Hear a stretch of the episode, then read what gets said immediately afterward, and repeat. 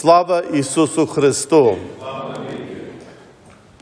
Мої знайомі вінчалися і вродилася їм дитина.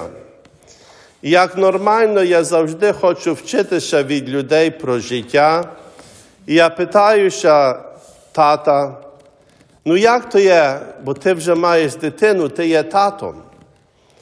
А він мені відповів, отче, знаєте, я не думав про такі речі, бути татом чи не бути татом.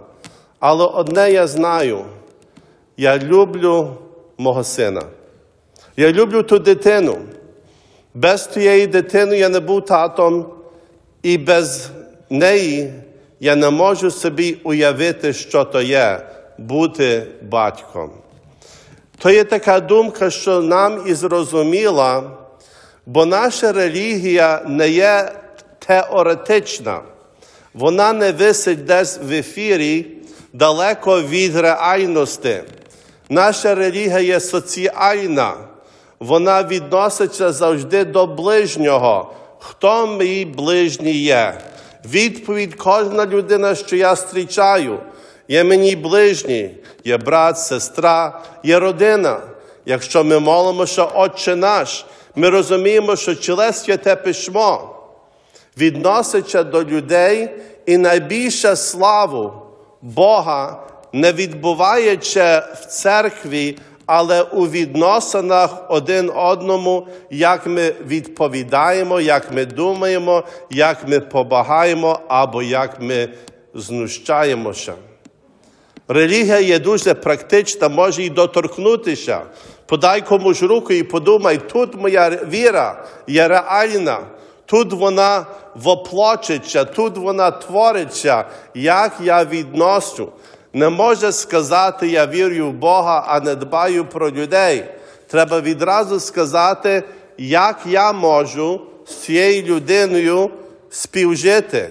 Бо, як ми читали в апостолі нині, є одне бо тіло, один дух, одна надія, покликання, один Господь, одна віра.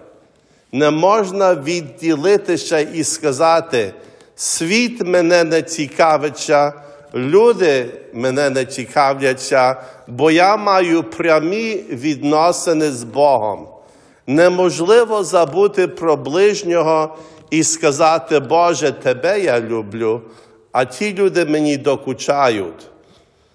То ми нині маємо, знаєте, ту знова ту це оповідання, що Ісус сказав, що хотів заохотити людину, не забувай, бо твоя віра буде дуже реальною, коли ти будеш з тими людьми співжити і дбати, і не вічно їх оминати. Бо люди думають знову, вірю, нам маєш лист, що я вірю. А Ісус каже, дивіться на людей, живих людей і як ви з ними поводитеся, і це справді вам скаже, як ви вірите. Дайте, щоб Господь Бог дав нам сили терпеливості і мудрості, як один з одному поведитися і як приближитися до неба.